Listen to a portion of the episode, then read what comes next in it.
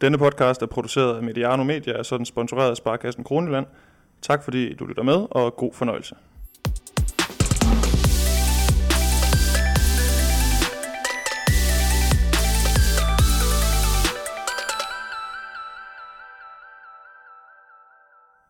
Jeg tænker, vi kører sådan lidt en rullende start i dag. Skal vi ikke det, Jakob?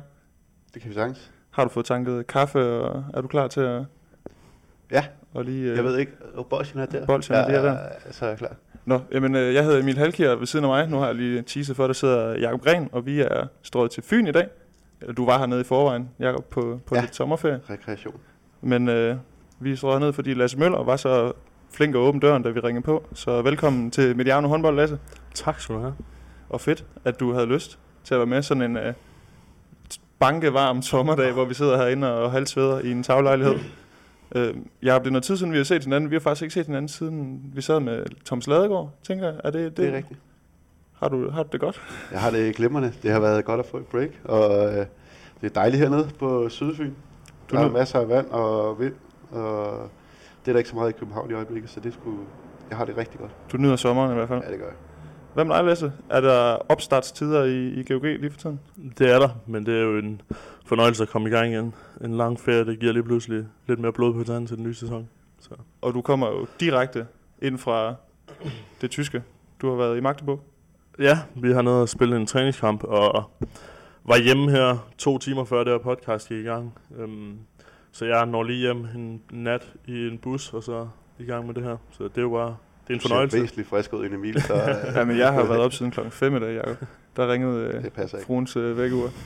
Det er sgu rigtigt. Hvad, Lasse, sådan en opstart, er det en hård opstart? Har Krighav haft de hårde løbeprogrammer frem her til sommerferien? Eller? Han har blandet det godt, synes jeg. Han gav os et hårdt løbeprogram, som vi skulle have fuldt i sommeren, og så er vi ellers gået lige på hårdt med en masse forskellige træning, blandt andet løb. Og så en kamp mod Magdeburg allerede 5 dage inden i opstarten, så... Det var rimelig lige på hårdt. Hvordan som ligaspiller, hvordan har man det så med opstartsperioden? Er det bare noget, der skal overstå, så går man og glæder sig til at skulle i gang med de vigtige kampe? Eller? For mit vedkommende, så føler jeg, at opstarten det er jo noget, der skal gøres selvfølgelig. Men jeg vil egentlig bare i gang med at spille nogle kampe. Hvad med dig, Jacob? Hvordan havde du det med? Jeg var fuldstændig på linje. Det var forfærdeligt. Det skulle bare... Ja, man skulle bare igennem det med færrest mulige kramper. Var du god til at følge løbeprogrammerne og møde ind i tip-top form, eller hvordan? Jeg blev bedre. Du blev bedre? Overfor, ja. Jeg var ikke så god i starten. Jeg har altså et eller andet indtryk af, at du var sådan en, der virkelig kunne lave en grov 3.000 meter test, når du var i form. Ej, ikke 3.000, men de kortere distancer var jeg rigtig god på. Til gengæld Lasses far, han var stærk på de der 3.000. Han kunne give sig selv.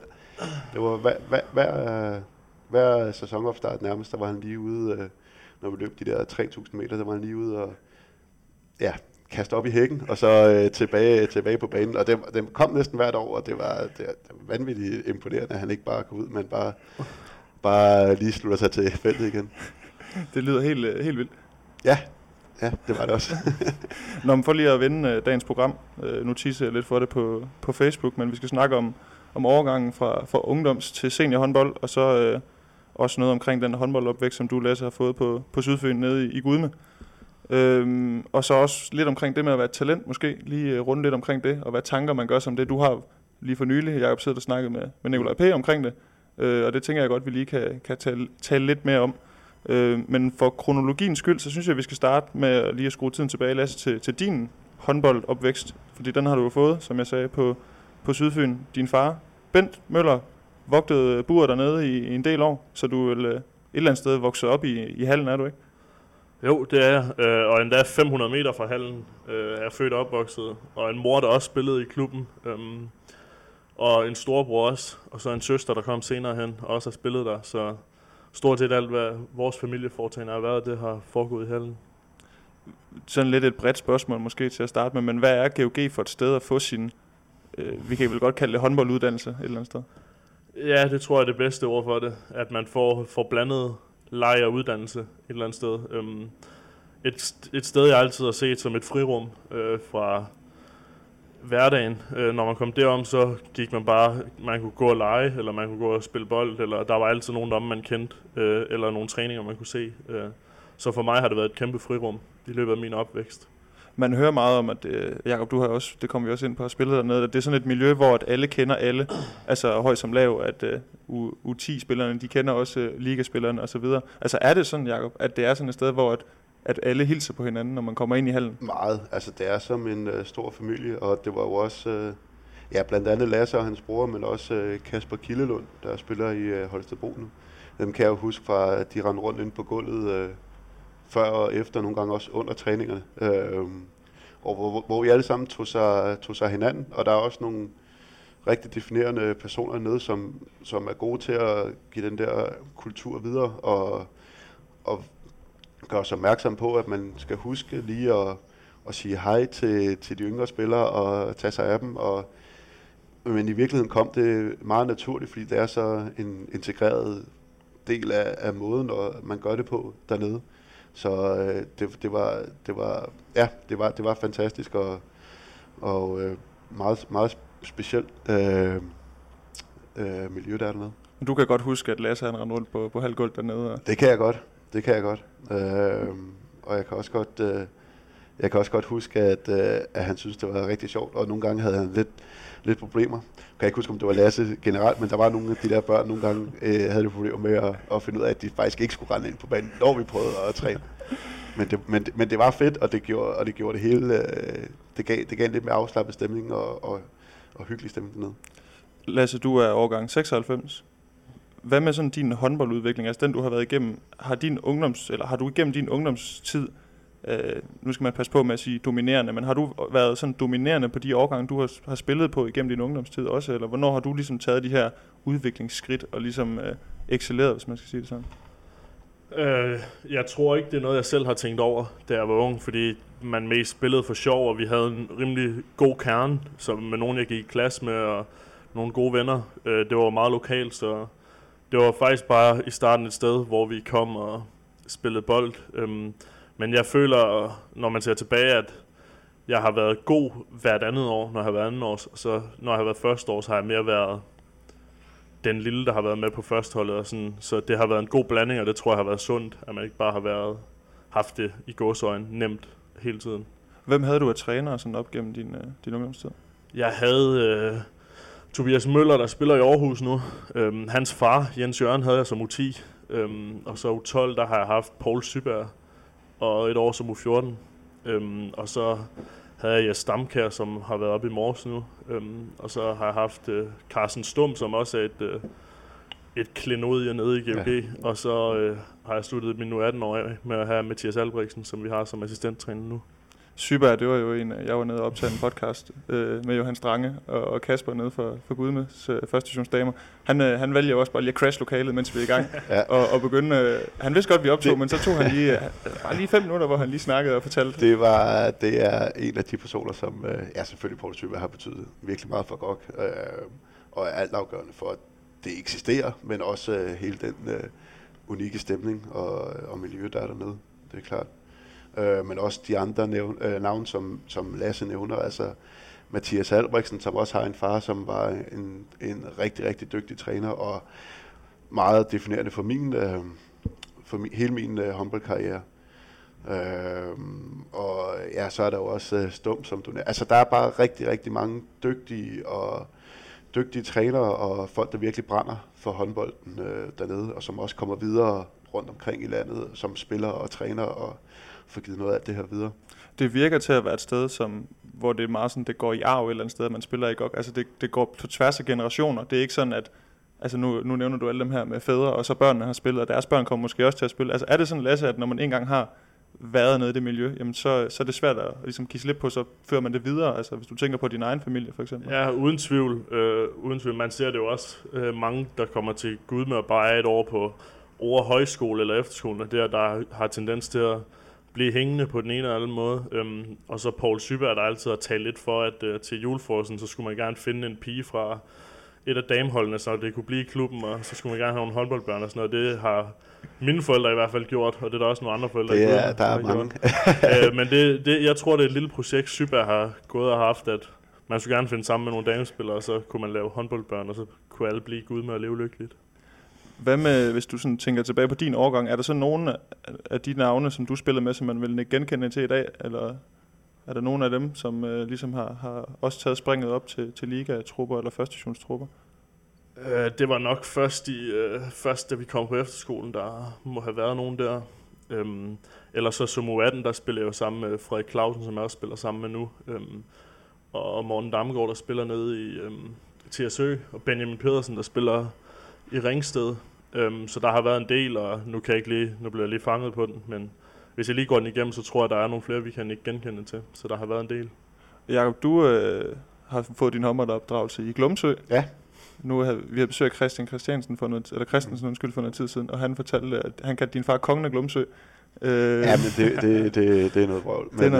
Men hvordan, hvis vi sådan, nu har Lasse fortalt lidt om sin håndboldopdragelse, hvis du husker tilbage på den håndboldopdragelse, du fik i Glumsø, altså hvad ord kan du så sætte på den? Jamen det var jo meget mere tilfældigt, kan man sige, at vi ramlede ned i en årgang, som alle sammen interesserede os for håndbold og som sådan også fodbold. Og at vi havde en træner, som godt gad os. Jeg tror, vi havde 2, som ligesom fulgte os hele vejen med op, ikke? Men de var jo ikke uddannet på samme måde. De sørgede bare for at ligesom at være der for os, og så rendte vi egentlig bare og legede op gennem hele vores hvad skal man sige, ungdomsår. Hvilket også har helt sikkert nogle styrker, men vi fik jo ikke alle de der basale træningsøvelser, afleveringer, alt det der. Det var jo meget mere, hvad man lige så i fjernsynet, så prøvede man at gøre det. Og ja, det var ren leg, hvilket også helt sikkert har nogle styrker, men der er også en hel masse basis ting, som jeg tror, man får nogle steder, som i GOG, det kunne jeg da se, da jeg kom derned, hvordan alle ungdomsholdene trænede. Det var meget, meget mere struktureret på et meget, meget højere niveau. Så det har været helt anderledes. Tror du også, at en af de store forskelle nu, Lasse kom også lidt ind på det, inden vi begyndte at optage det her med, at som Lasse sagde, at når man starter i GOG, så kan du se en lige, altså du kan se trappen hele vejen op til ligaholdet, altså der er gode hold på alle årgange, hvorimod hvis man spiller i en mindre klub som Glumsø måske, at så kan det være, at hver andet år er der et godt U14-hold, og hver tredje år er der et godt U16-hold, men det er sådan lidt mere...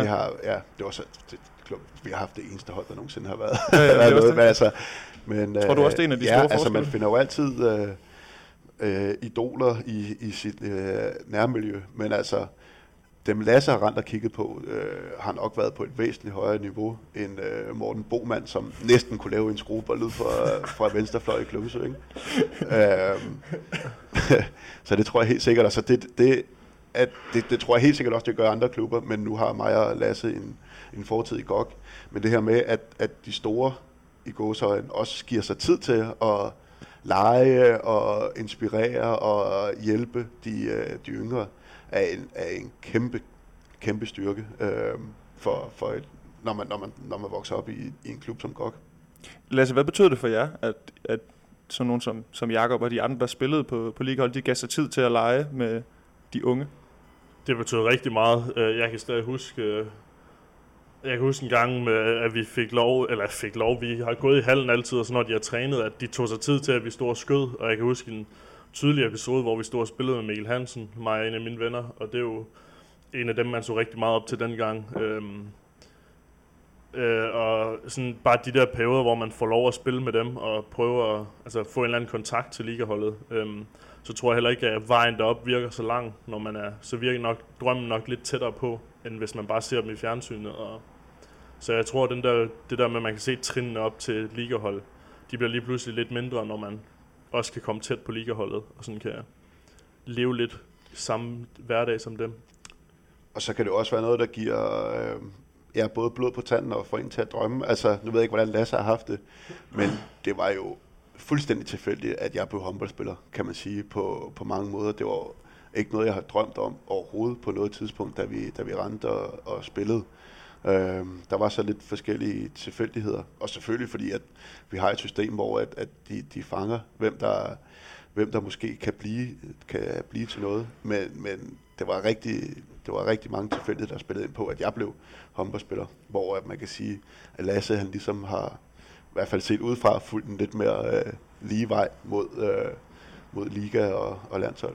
Den her skolede vej måske? Ja, kan man også kalde det. Ja. Hvad tror du, altså, da du kommer til GOG som seniorspiller? Første år senior, altså, kan du mærke, nu har vi snakket om det her med at være skole og være, skal vi kalde det, uskolet måske. Altså, kunne du mærke, at dem, du mødte dernede, de havde en anden håndboldopdragelse, end du kom med?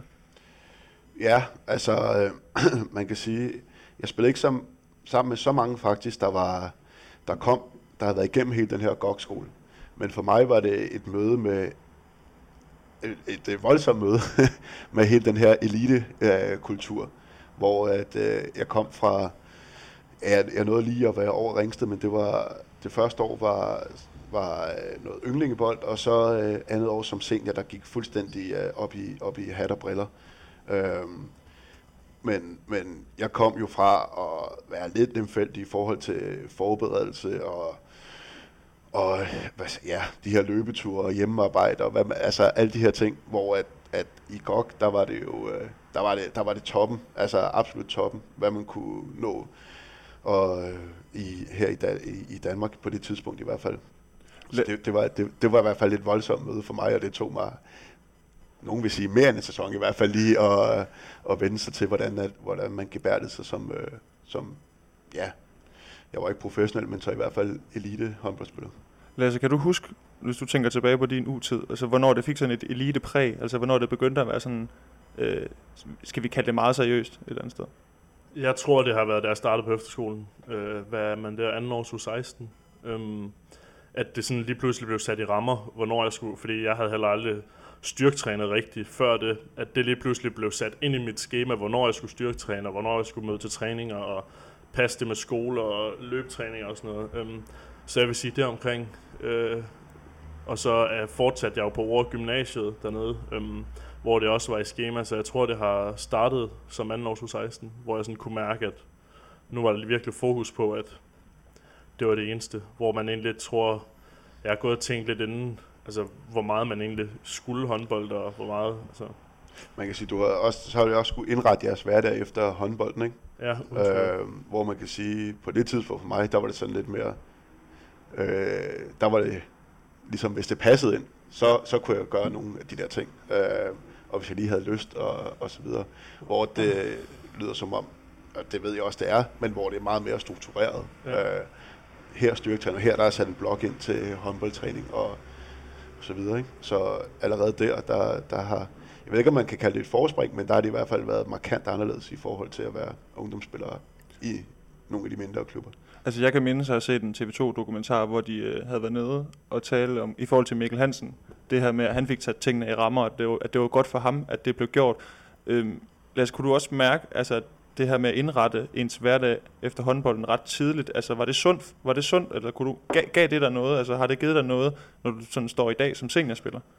Uden tvivl. Altså håndboldmæssigt ved jeg ikke helt hvor meget, men fordi jeg tror, at vi træner håndbold alligevel, men i forhold til styrketræning og sådan noget, som jeg ikke havde nogen forstand på, og ikke rigtig fik gjort, da jeg har været U14 og første år til 16, der kunne jeg mærke, at det gjorde en kæmpe forskel i forhold til det, fordi lejen med bold, eller i hvert fald spillet med bold, tror jeg, vi har gjort uanset. Men al den træning, som jeg ikke vil have fokus på, hjalp det mig helt vildt meget, at det blev sat i rammer af nogen, der vidste noget om det. Hvad kendetegner den her måde, man lærer håndbolden på dernede? Altså, det er lidt den der kliché, jamen de løber bare hurtigt, altså de løber bare kontra, det er det, de får ind med modermælk dernede. Altså, hvad kendetegner ellers den måde, man bliver trænet på? Altså, nu siger Jakob for eksempel det her med, at han kommer ned, og så er der en halv times afleveringstræning. Det havde han ikke været vant til. Altså, hvad kendetegner den måde, man træner på op gennem ungdomstiden? Jeg ved ikke, om jeg kan sætte et ord på det, men jeg tror, at det, som du siger, at der er en rød tråd, at det er det der med, at vi løber hurtigt, og vi har det brand, men man bliver jo trænet i det basale i håndbold. Og så noget, der kendetegner meget, det tror jeg bare er lejen. Altså, min årgang i hvert fald har altid udfordret hinanden på, hvem kunne det nyeste skud, og hvem kunne, og så hvis der var en, der kunne et skud, eller et fedt kast, så skulle man også lære det, fordi så kunne man stå og lave fede ting til hinanden. Så jeg tror, det vigtigste i det hele, og i hvert fald i min opdragelse i GOG, det er, at man ikke glemmer lejen ved håndbold. Fordi hvis man står og glemmer lejen og glemmer det sjove ved håndbold, så tror jeg også, at man mister lysten hurtigt. Og, og så har de nogle vanvittigt dygtige trænere på alle niveauer dernede. Som man kan sige, sådan en som Mathias startede jo også Han gik jo i det, Mathias Albrechtsen, som er hjælpetræner nu. Han gik jo desværre ret hurtigt i stykker i forhold til selv at spille, men har været træner på forskellige U-årgange dernede, og sådan, og ligesom spillerne har også gennemgået en skole, og er en forholdsvis ung alder nu, sidder han og kan formentlig tage et cheftrænerjob et sted på et forholdsvis højt niveau.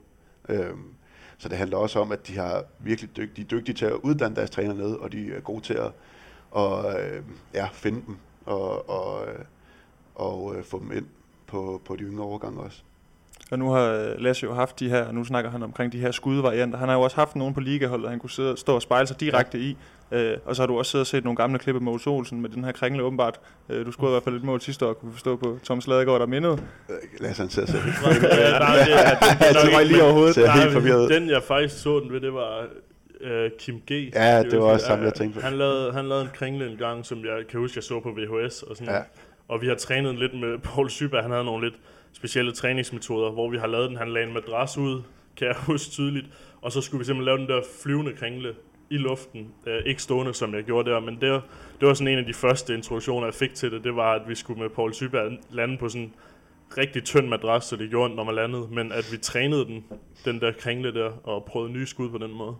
Jakob, har du haft godt af at have de her rammer som ungdomsspiller? Altså, at den var lidt mere stringent, og den her røde tråd op igennem, tror du?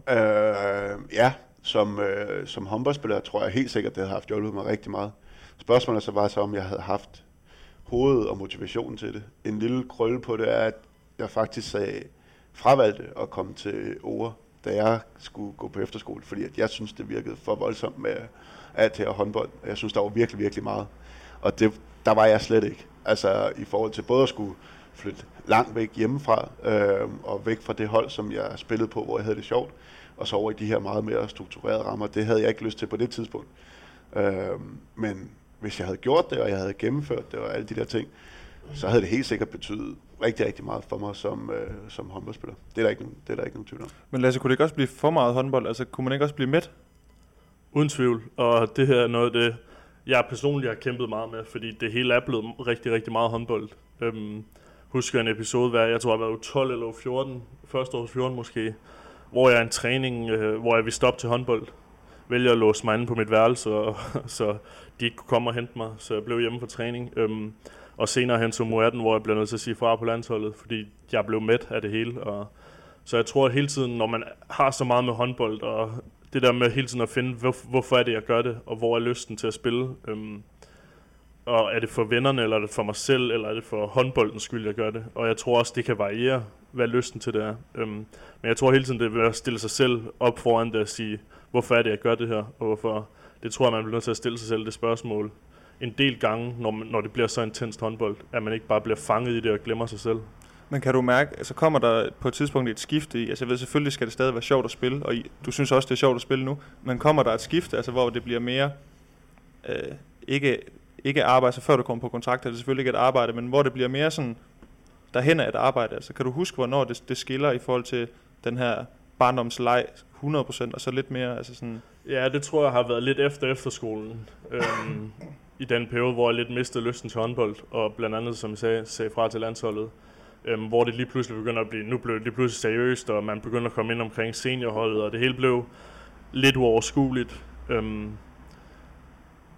Ja, altså det er den periode, jeg tror, der sådan har skilt derad fra den barnlige leje til, at det blev lidt mere. Hvad gjorde du altså for at, ligesom, at gribe den her, og stoppe den her håndboldmæthed? Altså, gjorde du noget konkret, eller snakkede du med nogen om det? Jeg snakkede med en del. Vi havde Sten Kaj, som også var assistenttræner på Sten Kaj Larsen, som også var assistenttræner på vores ungdomslandshold der, tog nogle snak med ham og med Carsten Stum, som jeg var træner med, og så min mor og far, fordi de var hurtigt til at forstå, at jeg bare var i en periode, hvor det hele blev for meget, og hvor jeg ikke kunne se nogen ende på det, og så måtte det jo blive, så måtte jeg skære fra et sted, og det kan man jo ikke gøre i klubben, og så bare spille landshold, så det blev nødt til at blive der, så blev man nødt til at cutte lidt ned på det, for at finde ud af, hvor meget man egentlig ville det. Har du også haft sådan nogle perioder, Jakob, altså den her håndboldmæthed?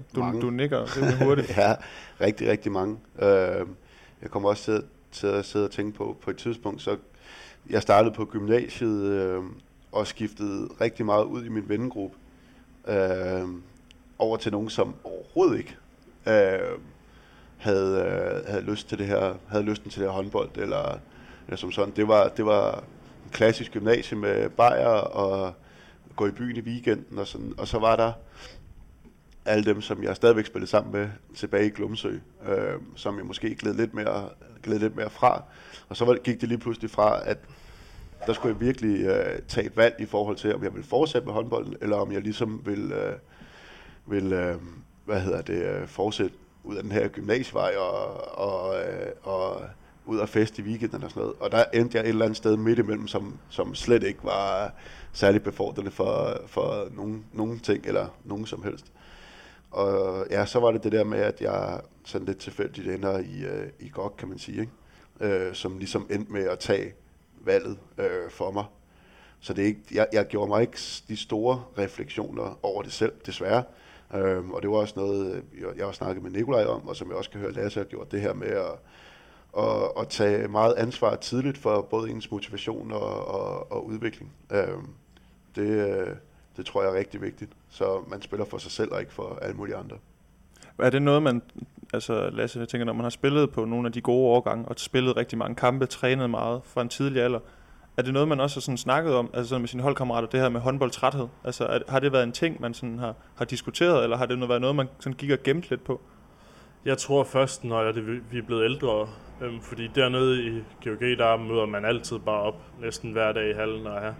Jeg tror først, det er blevet ældre, og tror det samme periode som Jakob, at det der, når man kommer i gymnasiet, og nu var jeg så på Rorgym, og hvor det også er skemalagt, når man havde nogle venner, der tager på almindelige i gåsøjne gymnasier, og lever den der, også står i samme situation, som Jakob gjorde. Der tror jeg, det sådan går op for en, at der er mere ude på den anden side end håndbold, hvor det hurtigt har blevet lidt snæversynet i GOG, at der var håndbold virkelig det største. Så jeg tror først, når man er ældre, man sådan bliver bevidst om, at der kan være en mæthed. Hvor man, når man er yngre, tror jeg ikke, man tænker over, der tror jeg mere, det er sådan, og lige nu har jeg ikke lyst til det, eller lige nu, så tror jeg ikke, man snakker så meget om det. Men det her med at skære fra bunden, det her med, at du tog og skar landsholdet fra, gav det så det der mentale boost, som du havde brug for? Altså, kunne du mærke, at du havde lige brug for den, eller kunne du mærke, at det hjalp, du fik den her pause, altså håndboldpause? Ja, uden tvivl. For mig var det, og jeg har ikke fortrudt det overhovedet, for mig var det det perfekte tidspunkt at gøre det på. Og så gik der et års tid, så ringede Morten Henriksen, som vi havde som landstræner, og spurgte, om jeg havde lyst, og der havde jeg egentlig fået lysten tilbage, og vi rigtig gerne prøve det igen. Så der blev vi sådan stille og roligt enige om, at vi prøver langsomt at få mig ind i det igen, og sådan se, om det var noget, og det... Jeg har bare gået godt siden, og har nu blevet professionel og nyder det rigtig meget. Hvordan tager man imod sådan nogle afbud i miljøet? For nu, hvis vi sådan drager en parallel til fodbold, så kan man jo se, hvis der er nogle landsholdsspillere på A-landshold, der har meldt afbud til noget, så kan de godt ryge ud i kulden. Altså, hvordan agerer DHF i forhold til sådan noget? Altså, kan man godt, er der forståelse for, at du kommer og siger, at jeg har simpelthen brug for en pause? I mit tilfælde var der, fordi jeg kunne sætte mig ned og kigge Sten Kaj i øjnene og sige, at det var det her valg, jeg ville tage, og nu var man heller ikke ældre, end at det var der, man begyndte at få øjnene op for, at der var andet i livet, og sådan på den måde. Så jeg følte i hvert fald meget forståelse, da jeg tog det valg, og både fra min familie og fra DHF's side. Hvad med din? Ja. Jeg tror også, det er grunden, hvordan man ligesom melder afbud. Altså, man kan sige, med Lasse, der har det jo været meget velovervejet og så videre, ikke? Jeg meldte afbud til noget elitetræning også, der hed plantræning på det tidspunkt, der ligger lige omkring juniortiden, hvor at jeg måske ikke argumenterede lige så godt for, hvorfor jeg ikke lige kom til den træning. Men det har været det samme, altså dybest set, hvor det også bare er blevet simpelthen for meget. Og så var det ikke, det var ikke noget jeg havde lyst til, det var ikke sjovt på samme måde som det var at komme i klubben. Og der var 4 forskellige årgange, så jeg spillede med nogen, skulle træne med nogen, der var 4 år ældre end mig selv. Og jeg kunne slet ikke se, hvorfor jeg skulle bruge 3 timer derinde.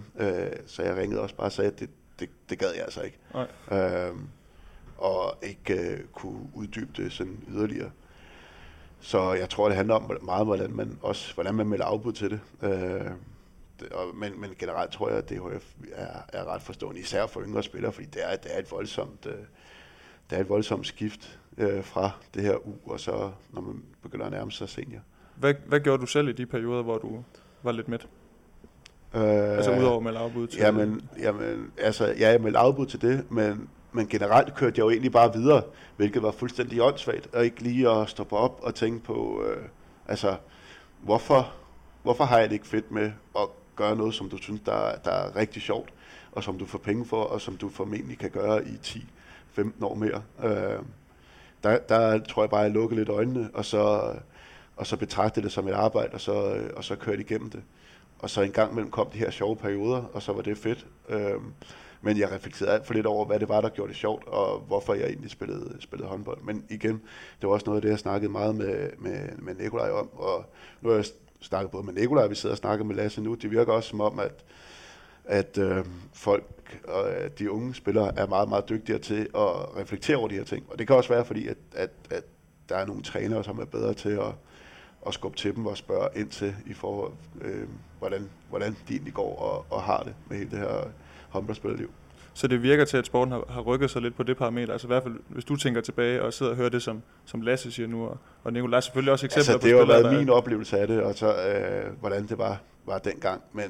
Men jeg er da glad og fortrøstningsfuld, når jeg hører både to kæmpe talenter som Nicolai og Lasse, som begge to har været ved at køre sur i det, som på forskellige måder er kommet videre, og som tidligt har fundet lysten og motivationen igen. Nu kalder du selv Lasse for et kæmpe talent.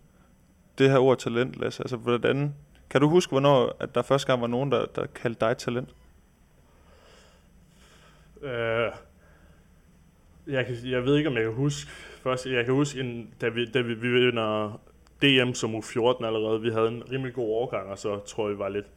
Ikke heldige, men vi ramte en god bølge lige der, da vi så vinder DM som U14. Og der tror jeg, det var første gang, at der sådan var øjnene op for, og blev skrevet en eller anden artikel på DHF, som vi gik meget op i den gang. Hvor der blev skrevet et eller andet om mig.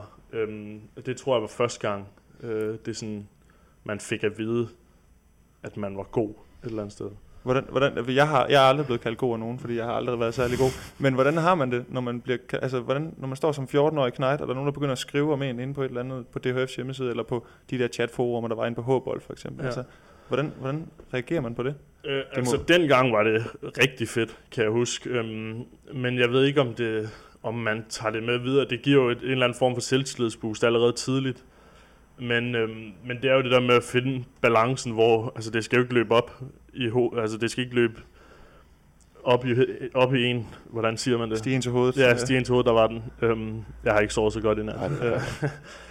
Men at man tager det med konstruktivt, og så tror jeg egentlig ikke, man skal tage det for meget til sig. Man skal tage det som et godt skulderklap, men for hvis man bliver ved med at få ro, så tror jeg også, det kan blive lidt mere destruktivt, end det kan blive konstruktivt. Jakob, var du en af dem, som U12, U14, U16, som de andre hold gik og snakkede om, og sådan, ham der, Jakob Gren der, det her? Ja, altså man kan sige, generelt var jeg jo meget bedre gennem væk end Lasse. Jeg rendte og spillede i Glumsø, men vi spillede trods alt i den bedste række, og jeg spillede på et hold, hvor at, der vil jeg sige, det var det eneste gang, hvor jeg godt kunne se, at jeg var god. der var jeg den bedste på det her Glumsø-hold, ikke? Men for mig var det... Da jeg kom op og var omkring U-landsholdet og i starten i GOG, og sådan, at der var i hvert fald mange i mit sådan, nærmiljø, trænere og spillere, der sagde, at jeg var et rigtig, rigtig stort talent, og jeg kan huske, vi spillede en kamp mod San Antonio med Jackson Richardson og Lasse Bosen, dengang han spillede dernede, og den kubanske målmand der var helt... Nå, men hvor jeg spillede en rigtig god kamp, og Thorsten stod og sagde, at det var, vi havde mig på lånt tid, og så skulle jeg ud til udlandet, og jeg tænkte bare, altså what the fuck, altså jeg er slet ikke så god, og det har været den der, jeg har aldrig følt mig som et stort talent. Jeg har følt mig som en, der har været rigtig heldig for at være med på U-landsholdet, og komme til GOG og alle de der ting. Så det der med, at folk begyndte at udnævne mig til et stort talent, det havde jeg virkelig, virkelig svært ved at håndtere, fordi det lagde... Jamen, altså, det har jo lagt et pres, selvom det har været i god mening og alle de der ting, men det lagde et pres på mig, som jeg slet ikke følte, jeg kunne honorere, fordi jeg slet ikke følte, jeg var så god. Som jeg også har sagt til dig på et tidspunkt, så en af de første udtalelser, vi havde med U-landsholdet, kan jeg huske mig, og en gut, der hed Morten Post, som nogen også vil kende fra Bjerringbro. Vi blev udtaget som venstrefløje på bekostning af Andreas Tordal og Anders Sikkert, hvor jeg bare tænkte, det er løgn. Altså, hvad fanden tænker han på? Hvor jeg undskyldte, i hvert fald sikkert også for Tordal, men i hvert fald for Anders Sikkert, for at jeg var blevet udtaget, fordi altså for mig, jeg havde aldrig set en venstrefløj, der var så god. Altså det havde jeg virkelig ikke. Jo, måske i fjernsynet, Nicolai P. og Lars Christiansen, ikke? Men allerede dengang var Eggert helt vanvittigt, hvad han kunne med bolden og sådan noget. Så, men det er bare et meget godt billede på, at for mig gav det mig egentlig rigtig dårlig samvittighed, fordi at jeg følte, at jeg blev sat op på en pedestal, hvor jeg overhovedet ikke, altså virkelig ikke hørte hjemme. Og det var noget, jeg kæmpede med i rigtig lang tid, og det er jo et eller andet sted også, hvis du spørger rigtig mange. Da Claus Brun var inde og snakke med os, så altså, det var meget godt billede på den generelle holdning hos dem, jeg har været spillet med og været trænet af, at jeg er en spiller, som ikke har fået udlevet sit potentiale. Og hvis du har sagt til mig, da jeg var 16 år, at jeg kom til at vinde nogle mesterskaber, jeg fik debut på landsholdet og spille en bedste række, altså, så havde jeg sagt, no way, altså, det er for sindssygt, altså, det ville være virkelig flot af mig, hvis jeg kunne det, ikke? Og i stedet så står jeg sådan på bagkanten i min karriere, og alligevel har jeg en fornemmelse af, at det kunne have været blevet meget mere på grund af... Det kunne også godt, jeg siger ikke, at det ikke har været sådan, men det er bare slet ikke sådan, jeg har set mig selv. Så for mig har det været et sindssygt stort pres sådan hele vejen gennem min karriere, som jeg også selv skulle have taget hånd om på et tidspunkt, men som jeg ikke gjorde. Nu siger du selv det her med pres. Lasse, har det været pres for dig? Altså en presbold, at folk begynder at tale om dig som... Jakob sagde kæmpe talent, altså ret tidligt. Jeg har altid prøvet ikke at lade sådan noget gå på, men som Jakob også siger, det der med at kalde en talent og bruge det over, det sætter nogen på en eller anden pedestal, og som nu jeg snakker med Nicolai P., at han blev kaldt det rigtig, rigtig tidligt. Og det kan godt være lidt skræmmende, altså, og det fordi dem, der typisk siger det her, bruger ordet talent og sådan, ved ikke, hvad der sker i baglandet, og hvordan dagligdagen fungerer. Så det har været noget, jeg også har skulle kæmpe med at prøve at lægge til side, og prøve at finde ud af, hvor god man egentlig var, og om jeg nogensinde selv får svaret på det over for mig selv, det ved jeg ikke. Men altså, det er jo kun, hvad andre siger, det kan jeg ikke rigtig kontrollere. Hvordan har I det med det der talentbegreb? Fordi det er jo, som du siger, Lasse, det kan jo godt ligge nogle... sætte folk op på en pedestal, og det kan jo også gøre noget op. Jeg kommer jo selv til at bruge det, selvom jeg har det rigtig præcis, det kan jo også godt sætte nogle tanker i hovedet op i hovedet på sådan en meget ung spiller. Altså. Helt sikkert, og jeg er faktisk også ked af, at jeg lige har brugt det igen, altså fordi man skal sgu passe på, hvad man lige går og smider af forventninger på forskellige spillere. Men man kan sige, nu er jeg rimelig fortrøstningsfuld i forhold til Lasse, fordi han har gjort sig rigtig mange overvejelser, og er meget opmærksom på det allerede, og ikke er bange for at snakke om det. Og det gjorde jeg jo aldrig. Altså, jeg tog den ligesom bare til mig, og så prøvede jeg at leve op til det, så godt som jeg kunne, ikke? Mm. Men ja, man bruger det jo ret lemfældigt. Det her, der skal jo altid udruppes nogle talenter og kæmpe talenter. Nu, ja, du har også selv sagt det her med, at du måske kan mærke, at der har været noget snak i forhold til dig om noget uforløst potentiale. Altså, kan man også mærke, at når andre begynder at snakke om en som et stort talent, så har de også sådan lidt, han skal have udlevet det her potentiale, altså sådan på din vejen, sådan, Lasse, du skal gøre det her, fordi det her talent skal ikke gå til spilde et eller andet sted. Så kan man godt mærke, at der er noget pres. Ja, altså jeg tror ikke, nu tror jeg også, jeg har været vant til det fra jeg var lille, at man har fået det at vide, at man var god til det. Men jeg tænker ikke så meget over det, når jeg er træningslokaler, fordi jeg tror, at det største pres kommer fra mig selv. Og det tror jeg bare, at man skal være bevidst om, at der er folk, der vil sige det, men at man egentlig godt kan lægge til side, tage det som et skulderklap, og så lægge det lidt til side, og så bare udnytte det, man har kontrol over.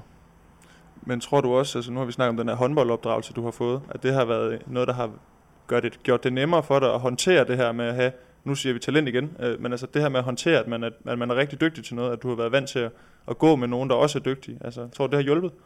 Ja, uden tvivl, at jeg ikke har følt mig meget bedre. Det synes jeg aldrig, jeg har gjort. Jeg føler aldrig, at jeg har været bedre, eller meget bedre end dem, jeg har spillet sammen med i ungdomsårene.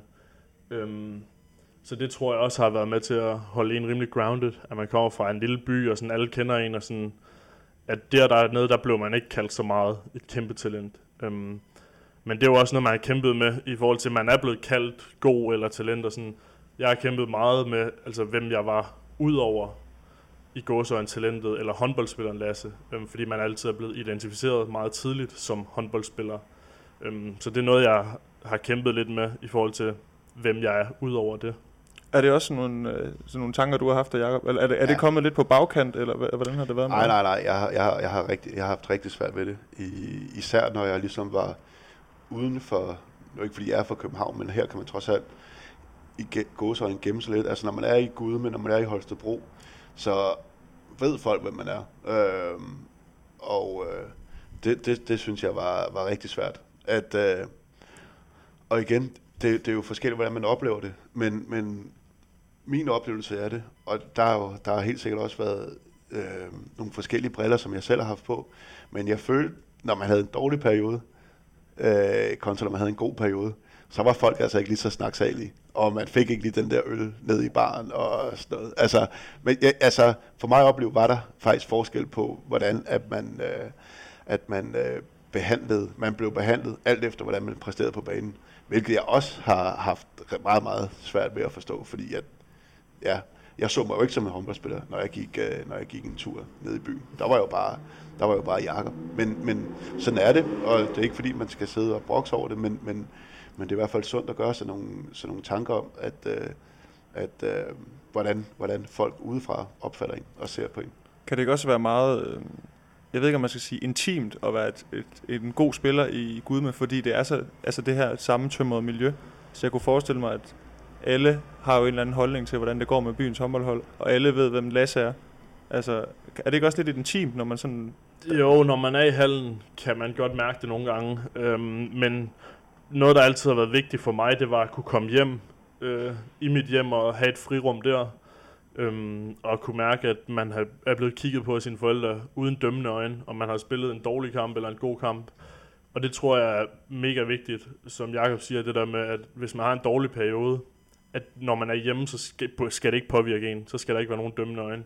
At man har det bagland, der gør, at man kan tage et frirum fra håndbolden og finder sig selv som mennesket Lasse. Og har også tit stået og spurgt mine forældre, hvad de ville sige til, hvis jeg stoppede til håndbold, og hvor de også altid bare har sagt, at det vil være dit valg.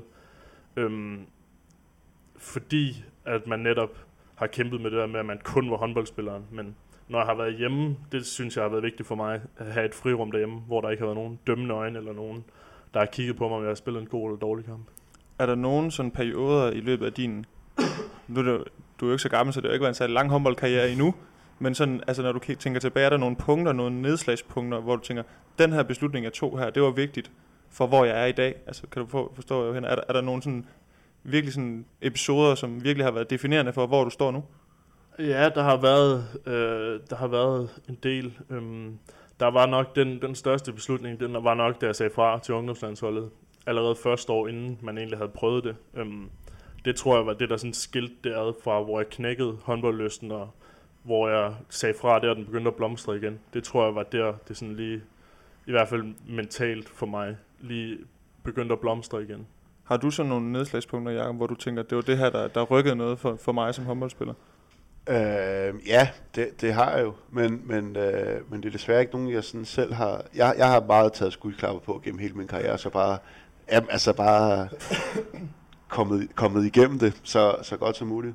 Men det var klart definerende for i hvert fald, at jeg fik en karriere, at Carsten Albrechtsen, han tog fat i mig, da jeg spillede, der var lige var kommet med ind omkring U-landsholdet i brutotruppen der, fordi det var egentlig ikke noget, som jeg sådan havde mega meget lyst til, og ja. Men så var der noget, så skulle jeg tage en beslutning nede i Ringsted, fordi det gik ikke særlig godt. Det kunne vi måske snakke om en anden gang. men at jeg blev hævet væk fra hele det der hyggelige miljø, og så over til GOG, hvor at det var, som Lasse også siger, det er en familie, og det er hyggeligt, men vi spiller også for, at vi skal være gode, og vi skal vinde mesterskabet. Så at komme derover og blive sat i de rammer, det har i hvert fald gjort, at jeg fik en håndboldkarriere. Det må man sige. Og så har han faktisk også gjort, hvad han kunne for at få mig til at blive solgt 100% på håndbold. Det tror jeg ikke lykkedes fuldstændig. Men jeg er rigtig glad for, at jeg trods alt blev håndboldspiller, fordi man har fået nogle vilde oplevelser, og jeg har lært rigtig, rigtig meget om mig selv. Desværre er det først gået op for mig lidt for sent, hvad det er, jeg har lært om mig selv, men det har stadigvæk givet mig nogle kompetencer, som jeg også kan bruge ud over håndbolden. Nu har vi talt meget omkring ungdomstid og ungdomshåndbold. Lasse, det spring, som du tog fra U til seniorhåndbold, har det været sådan meget glidende, altså sådan, hvor du blev indlemmet sådan stille og roligt, eller har det været sådan et stort, altså sådan et hurtigt cut, eller? Altså på papiret har det været meget glidende, at jeg startede som U18 med at træne med ligaholdet, og havde samme, min U18-træner var en assistenttræner, og sådan, så på papiret har det været meget glidende, men som håndboldspiller er det et kæmpe spring, som jeg synes, man skal gøre de unge bevidste om, at der er bare en anden fysik, en anden fart. Lige pludselig skulle jeg til at skyde hårdt på alle mine skud, og ikke bare lige lægge den over i et hjørne eller sådan noget, fordi så brændte man. Så der er mange håndboldmæssige og fysiske og mentale ting, der lige pludselig tager et step up, som jeg tror, man ikke kan forberedes på, men at det bare kommer, når du bliver kastet ud i det. Så du havde ikke sådan gjort noget for at klæde dig på til det, eller sådan, det var svært måske at klæde sig på til det spring, eller? Ja, det synes jeg. Man prøver jo i den styrketræning og al den træning, man laver, at forberede sig så godt som muligt, men jeg tror ikke, der er noget, der forbereder dig på det, som at stå i det. Men jeg tror ikke, man skal undervurdere det der med, at I får lov til at træne med, ja, eller får lov, men i hvert fald er med til at træne en gang eller to om ugen. Det virkede i hvert fald, da jeg var i GOG på dem, der kommer op, de var meget mere klar til det, end jeg selv var, som bare bliver snuppet ud fra en eller anden landsby, og så bare bliver smidt direkte ned i det her miljø.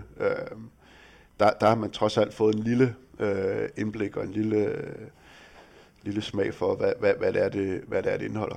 Men det er uden tvivl, at det er et stort og voldsomt skifte, lige meget hvad.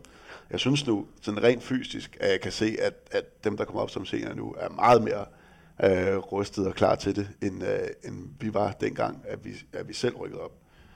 Jeg tror, jeg vejede lige i underkanten af, jeg ved ikke, 75 kilo eller sådan noget, da jeg startede som senior. Jeg var så heller ikke så god til det her styrketræning, skal så siges, men stadigvæk. Og jeg nåede vel at tage 20 kilo på i løbet af min seniorkarriere, hvor at jeg kan se nogen, der kommer op, og også erfaret, da jeg spillede nede i Sydersøerne. Nogle af dem, der kommer op dernede, de er jo de er godt trænet allerede, når de bliver de der 18-19 år. Hvad gav det udfordringer, at du bare sådan blev dumpet ind udefra, som du selv siger? Altså ind i det her? Jamen jeg tror, i forhold til Lasse, tror jeg, at det har været voldsommere. Det har været de samme ting, som der har været udfordrende. Jeg tror bare, at jeg har været endnu mere uforberedt på det, end Lasse har. Det her med fysikken og måden man snakker til hinanden. De der gamle, dygtige spillere, men som på det tidspunkt måske var lidt retur og frustreret over, at de ikke spillede så meget, som de ville og sådan noget. Der var vi nemme ofre. Altså os, der kom op både og hakke ned, og både verbalt og fysisk. Og det var ret voldsomt. Selvom vi havde et godt sammenhold, det kan man jo også godt have, selvom man slår lidt på hinanden, så var det voldsomt at opleve det, når man er kommet fra nogle steder, hvor vi bare render og hygger os og er ramt mod hinanden hele tiden. Lasse, du siger, at det kan være svært at forberede sig på, men hvad har du sådan gjort dig af tanker om det? Altså, hvad vil du indfinde dig med? Altså, hvorfor valgte du at sige, at jeg vil gerne spille i GOG? Altså, hvad var det, der gjorde, at det var den rette hylde for dig på det tidspunkt? Jeg tror, at det var lidt, at min overgang blev lidt mere glidende. Som Jakob siger, der er bare alle de små ting, som hvordan man taler til hinanden, og det er rent taktisk spring. I GOG begynder man jo allerede at træne de samme systemer på U18, som man har på liga. Så for at blive GOG, det var egentlig for at give mig den mest glidende overgang, så jeg også rent fysisk kunne begynde at følge med. Så det var noget af det, der var med i valget, og spilletid, og ja, få lov at bare spille en hel masse kamp på anden division også. Hvornår går man fra, jeg kunne forestille mig, at når man starter med at blive indlemmet i sådan en truppe, jeg ved ikke, det kan det være, du kan snakke med dig, Jakob, at man, der er en periode, hvor man er lidt benovet over dem, man får lov til at ligesom dele omklædningsrum med, og dele bane med, til at man ikke er så benovet længere. Altså, hvor lang tid går der, før man ligesom siger, at det her, det det, nu er det hverdag for mig, at jeg spiller med de her klassespillere. Det ved jeg ikke, det er sgu nok individuelt. Men altså, for mig var det jo nok, når man, begyndte at kunne se, at man ikke var fuldstændig, altså så langt fra dem, som man måske havde frygtet. Og man lige får de der, nu er det fandme lang tid siden, ikke? Men jeg mener, altså når man lige får de der første par gode kampe, altså hvor man føler, okay, jeg var faktisk med til at hjælpe holdet.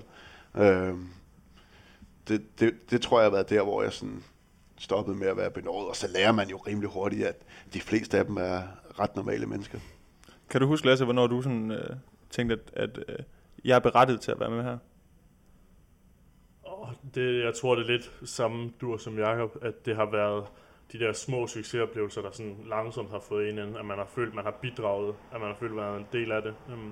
Det tror jeg, det der sådan langsomt har. Jeg tror ikke, der har været en skilledato, der sådan har gjort det, men jeg tror aldrig, at vi stopper med at blive, jeg ved ikke om benådet er det rigtige ord, men det der med at kigge på dem, der har prøvet at være igennem, især Thorsten Lagen, lærte jeg en hel masse, om man ikke håndboldting, men i hvert fald en hel masse mentalt fra ham, og de 2 år jeg spillede med ham, prøvede at blive ved med at lære, være lidt benovet over at have ham på holdet, og sådan lære så meget jeg kunne af ham. Det tror jeg ikke, man må glemme, når man har en mulighed for at lære en som Thorsten. Det er jo en, som I begge to har spillet sammen med, er det ikke det? Jo, det er det. Jo, han er også en virkelig, virkelig god fyr, og god til at tage sig af folk og lære videre. Det er en skam, han stopper nu for... Ja, både for Danmark, men især for GOG, fordi han har betydet rigtig, rigtig meget for klubben, og i forhold til hele den her følelse hernede, og også udvikle talenter, som, kommer til at sige det igen, som Lasse. De unge spillere har han også betydet meget for, det er jeg sikker på. Mm. Hvad betyder det for dig, Jakob, at have de her spejlser i, altså de der ældre, mere rutinerede spillere på holdet? Jamen det har været... Jeg har brugt det rigtig meget omkring det mentale især, eller i hvert fald prøvet.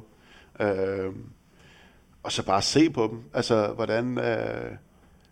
hvordan de træner. Jeg har prøvet at tillægge mig sådan, jeg prøvede i hvert fald, kan jeg huske, at tillægge mig sådan lidt mere no bullshit attitude, fordi jeg var meget sådan, at vi alle sammen skal have det godt, og ej, blev du sur over det, undskyld og sådan, ikke? Men altså, der havde vi jo sådan en som, da jeg kom, især Claus Brunpinder Henriksen, men også Claus Jakob Jensen, der havde været ude og opleve nogle ting. Både i Europa Cup, men Claus Jakob havde også været i udlandet på det tidspunkt. Det tror jeg faktisk godt. Ja, det havde Peter og Claus også. Nå, men de havde i hvert fald den her... Der var ikke noget... Der var fandme ikke noget, når man var inde på banen, at man ikke kunne sige til hinanden, eller gøre ved hinanden. Altså, jeg er blevet slagtet fuldstændig overdrevet af Claus nogle gange, hvor det bare har været decideret svinestreger, fordi jeg har gjort et eller andet, der har irriteret ham, hvor at bagefter han nærmest har lavet som om, det ikke er sket. Og det skulle jeg sådan lige vende mig til, fordi der var jeg lidt mere, nu skal jeg lige være sur et par dage for dig, før du kan komme og sige det der, ikke? Men sådan nogle ting der, ikke? Og også bruge det til at få motiveret mig selv. Skabe lidt kontroverser nogle gange, som måske ikke var der, men for ligesom at få noget intensitet ind i træningen. Fordi det var der om noget i GOG. Der var også de grønlandske brødre Jakob og Rasmus Larsen på det tidspunkt. Som alle jeg har nævnt, var rigtig, rigtig gode fyre, men fuldstændig vanvittige, når vi trænede. Islændene snurrer, ja, der var mange. men ja, kig på dem og prøve at tillære mig noget af det her mentale robusthed.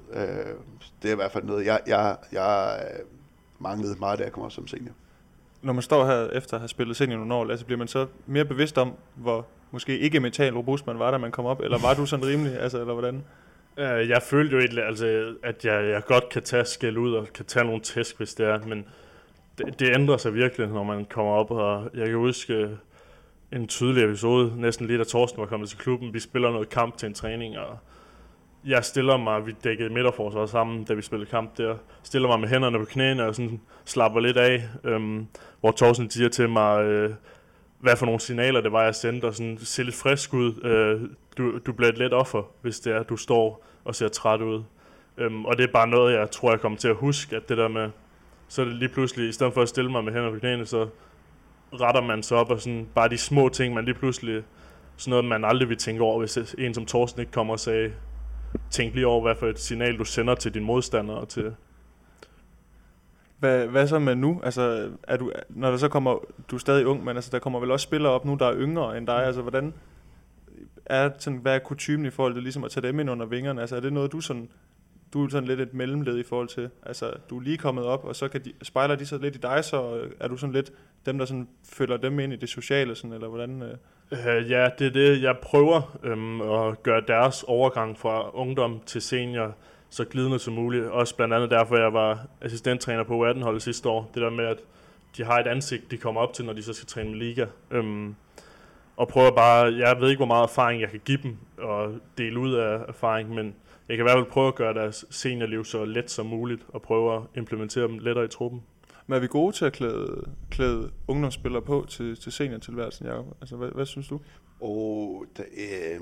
Det er selvfølgelig meget forskelligt fra klub til klubber. Nu kommer Lasse jo også fra et miljø, hvor man... det er så lang tid siden, jeg har været inde omkring det der, vil jeg sige. Så det kan være, at det er Lasse, der er bedre til at svare. Men dengang du spillede, altså, var man god til det?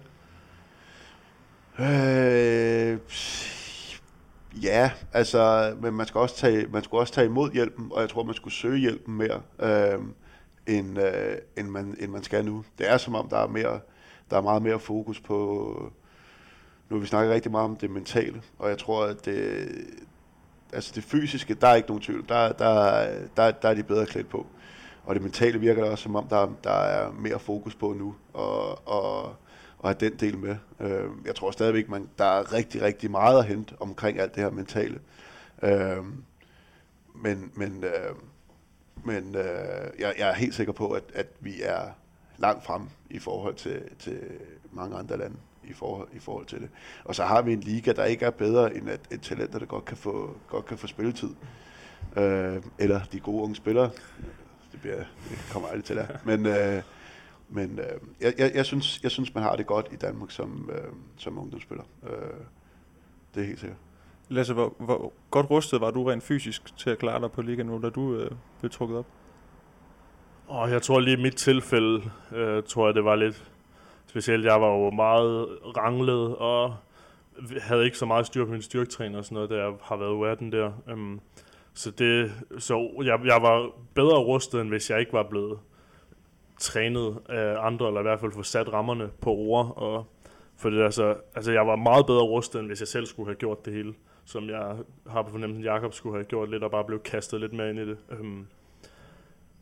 Men jeg føler, jeg var okay rustet, men... Slet ikke som jeg kunne have været, men jeg tror, som jeg har sagt, at nogle gange skal man også bare stå i det, før man forstår, hvad det er, man står i. Ja, det tror jeg aldrig, man kommer ud over, at man er fuldstændig klar over, hvad det er, man bliver kastet ud i. Og det sådan behøver det heller ikke at være.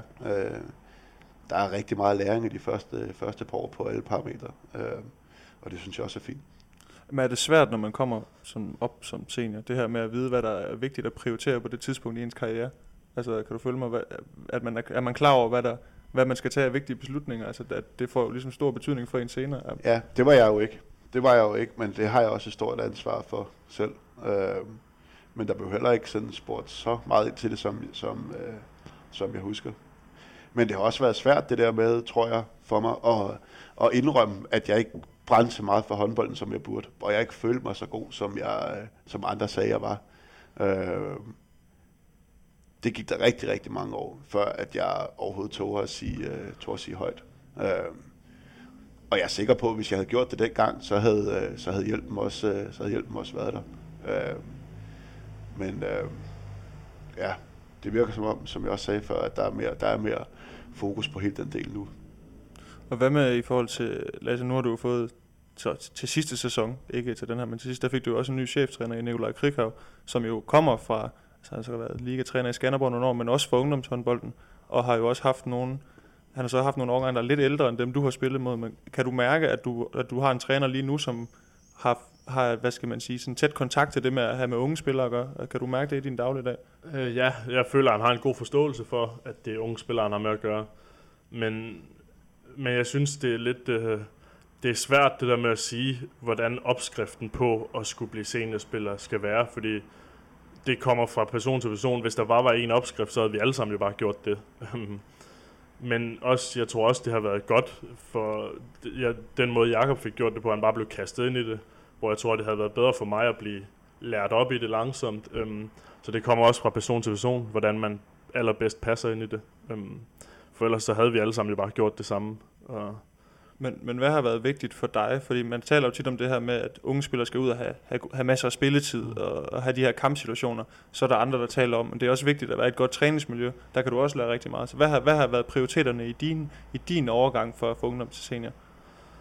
I min tror jeg, jeg har været så privilegeret af, at jeg har ikke tænkt over træningsmiljø, fordi det bare har været der. Og det er jo noget, jeg herefter kan sætte rigtig stor pris på, at det har været et kæmpe privilegie, at noget jeg ikke har skulle tænke på at skulle søge en anden klub. Så for mig har det vigtigste klart været bare at spille en hel masse håndbold, om det har været det ene eller andet sted. Og især da jeg blev senior, så få spillet en hel masse anden divisionskamp, bare for at få nogle kamp i benene. Så hvis jeg spillede 5 minutter med liga om lørdagen, så tog jeg altid med anden division om søndagen og spillede med der. Jeg tænker også, når man har været i sådan et miljø, som du har været i, hvor der har været rigtig, rigtig mange gode spillere, og det har også været vi kan jo godt kalde det en magnet for dygtige spillere, det der sker nede på Sydfyn. Så må der vel også være mange spillere, som har stået og været gode nok til at spille andre steder, men så er blevet alligevel, og så måske har spillet på lavere niveau, altså som måske har spillet på et andet divisionshold. Var der det dengang, du spillede, Jakob? Altså nogen, der ligesom stod og ligesom blev der alligevel? Ja, det var der. Men som det også, der må være nogen, der bliver skubbet ud i bunden, og som skal ud og overveje, om de har lyst til at spille videre, når de ikke kan spille den klub, som de et eller andet sted først har valgt. Men vi havde på et tidspunkt et andet hold, som, det lyder helt sindssygt, men der bestod af, jeg kan i hvert fald huske startopstillingen var noget lignende Søren Westphal, Stefan Hundstrup, Mikkel Hansen, Morten Olsen, Mads Christiansen, Lars Agersted og ja, Peter Svendsen var vel en af dem, der var på stregen. Der kan man i hvert fald snakke om, at en overflod af dygtige spillere, og de var selvfølgelig meget unge på det tidspunkt, men de matchede førsteholdet langt hen ad vejen, når vi trænede og så videre. Der kan man med rette i hvert fald på det tidspunkt have taget en diskussion om det var, hvad der var mest givetigt for dem. Og det er jo ikke sikkert, at svaret har været det samme for alle sammen. Men det er en voldsom talentmasse at have samlet et sted, og som skulle rende og spille på anden division, har det vel været på det tidspunkt. Så diskussionen er der jo også, og har rumlet et stykke tid, det her med, om hvordan gør man det her bedst muligt, men jeg tror, det er individuelt.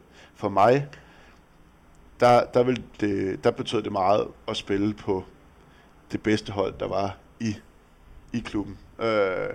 Så tror jeg hellere, jeg ville have taget til en første division, anden divisionsklub, hvad mit niveau nu havde været til at spille. Men at få det her ansvar, som jeg jo først fik rigtig sent i min karriere, hvor jeg ligesom stod som en af dem, der skulle være bærende i truppen. Det tror jeg havde været sundt for mig at komme ud og have fået en anden klub tidligere, når jeg ser tilbage på min karriere. Men igen, det er individuelt. Nogle trives også i det her med bare at kunne træne igennem, og så betyder det måske ikke så meget for deres udvikling og spille selve kampen. Lasse, har du egentlig altid haft ansvar? Altså i din ungdomskarriere, har du altid været den spiller på dit hold, som ligesom, hvad skal man sige, fik bolden, når den skulle afgøres? Ja, det tror jeg har været hvert andet år, når jeg har været anden års. Jeg tror, jeg har været fysisk for langt bagud til at kunne have den rolle som førsteårs igennem U10, 12, 14, 16. Altså sådan. Men som anden års tror jeg, at ja, der har jeg været i den position. Og jeg tror, det har været en sund blanding af begge to. At hvert andet år har jeg skulle kæmpe lidt mere for det, og bare få en plads på holdet. Og hvert andet år har jeg haft meget ansvar. Men det er også en svær snak, det der, Jakob, med, hvad er vigtigst for de unge spillere? At have de her kampafgørende situationer, eller hvad er det gode miljø? Ja. Eller, altså. Og det er derfor, det er fedt at høre, at der er mange af de unge spillere, der gør sig de her overvejelser selv, fordi dybest set er det kun dem selv, der kan svare på det. Selvfølgelig med noget guidning og så videre, men jeg tror, det er meget individuelt, hvad der skal til for at motivere unge spillere til at blive så gode håndboldspillere, som de har mulighed for. Og hvad for nogle praktiske værktøjer der skal til, hvilke klubber de skal være i, hvilke trænere de skal have osv. Man kan sige, at godt træningsmiljø vil altid være godt, men nogen skal nok også have de her kampe for at bevare motivationen. Hvad motiverer egentlig dig nu, Lasse, altså, når du tænker på din dagligdag som professionel håndboldspiller? Så hvad er det, der holder kedlen i kog? Det er at blive bedre. Det er det, der sådan er mit svar på det. Det jeg tror, jeg har fundet lysten igen, efter jeg er blevet senior. Det er bare at blive bedre og udvikle mig. Fordi så er jeg bevidst om, eller overbevist om, at sejre og alt det skal nok komme. Men lige nu er mit klare fokus bare at blive bedre til alt det, jeg går og gør i min håndbold hver dag. Men jeg tænker også, at der er jo mange spillere, det er jo ikke alle spillere, der er lige så dygtige. Langt fra alle, der er lige så dygtige, så sådan en Lasse, som skal tage det her spring fra ungdom til senior, som måske går fra at spille på et godt ungdomshold, og så lige pludselig står og kan se, at nogle af holdkammerater ryger til ligaklubber, førstedivisionsklubber. Ja, der er Lasse jo den situation, at han både kan spille i en god klub, og få spilletid, og være en del af hele det her gode træningsmiljø, hvor at der er nogen, der måske ikke lige er på Lasses niveau endnu, som bliver nødt til at tage lidt sværere valg i forhold til skift klub eller blive, fordi så vil der altid være noget for og imod. Man kan, nu er Lasse så dygtig og god, at han lidt kan få det hele i GOG. Noget han ikke kan få i GOG, det er debut på A-landsholdet, men det fik du jo faktisk sidste år i oktober måned eller der omkring. Ja, det kan jeg ikke huske. Lasse. Jeg kan ikke huske datoen. Jeg kan godt huske datoen. Men det var ikke den tredje. Var der ikke et avisudklip herude på opslagstavlen? Jo, der hang masser. Jeg kan også se, der er graveret et eller andet her i bordet. Nej. Men det er faktisk lidt, kom til at tænke på, da jeg sad research til i dag. Fordi vi snakker om, at Lasse han er et stort talent. Men han er jo faktisk... Der er kun én ved det her bord, der har en Wikipedia-side her omkring. En hvad, siger du? En Wikipedia-side. Er det rigtigt? Ja, det har du faktisk. Nej, jeg har ikke det endnu. Nej, må jeg lige have lavet. Så ja, jeg skulle til at sige. Er det dig selv, der har lavet den? Ja, nej, det er det ikke. Det kan jeg slet ikke finde ud af. Men jeg går flugt ind og tjekker. Der var i hvert fald... Der kan ikke stå meget.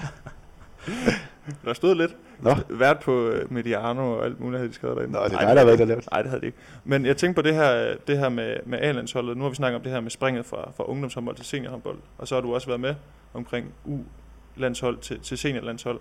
Altså, er det samme forskel, der er, når man siger, at man går fra ungdomshåndbold til seniorhåndbold og fra U-landshold til A-landshold? Eller er det springet endnu større der? Den synes jeg er endnu større, fordi man aldrig rigtig har trænet sammen med dem, der er på A-landsholdet. Og nu har jeg så kun fået Magnus Savstrup fra vores ungdomslandshold med over. Den eneste, jeg sådan havde spillet sammen med før. Så det var et kæmpe spring at se, hvordan dem ude i udlandske klubber og dem, man kun ser på tv, hvordan de træner til daglig og får et indblik i. Så det spring, synes jeg, var rigtig, rigtig stort, og hvordan de gebærder sig i løbet af sådan en kampdag og træningsdag.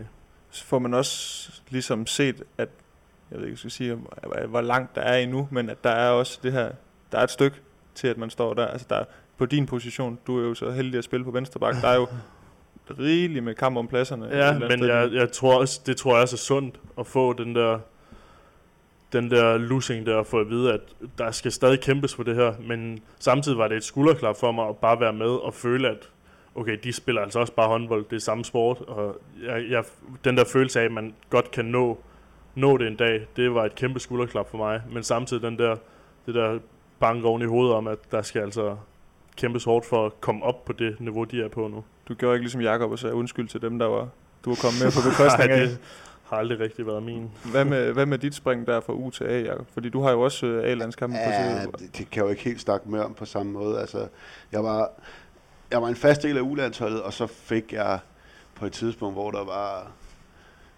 nærmest udtaget 2-3 landshold samtidig, både med ligaspillere og ungdomsspillere, og sådan, hvor jeg var lidt med og lige og få en følelse af det, og så var der lang tid, hvor jeg ikke var med igen. Og sådan. Så jeg har ikke været med inden omkring det på samme måde. Men jeg kan da godt huske, at træningerne, det var meget spændende at se, hvor dygtige de var. Og som Lasse også siger, hvor langt der var igen. Men man samtidig følte... At man godt kunne være med. Det var ligesom at blive senior igen på mange måder.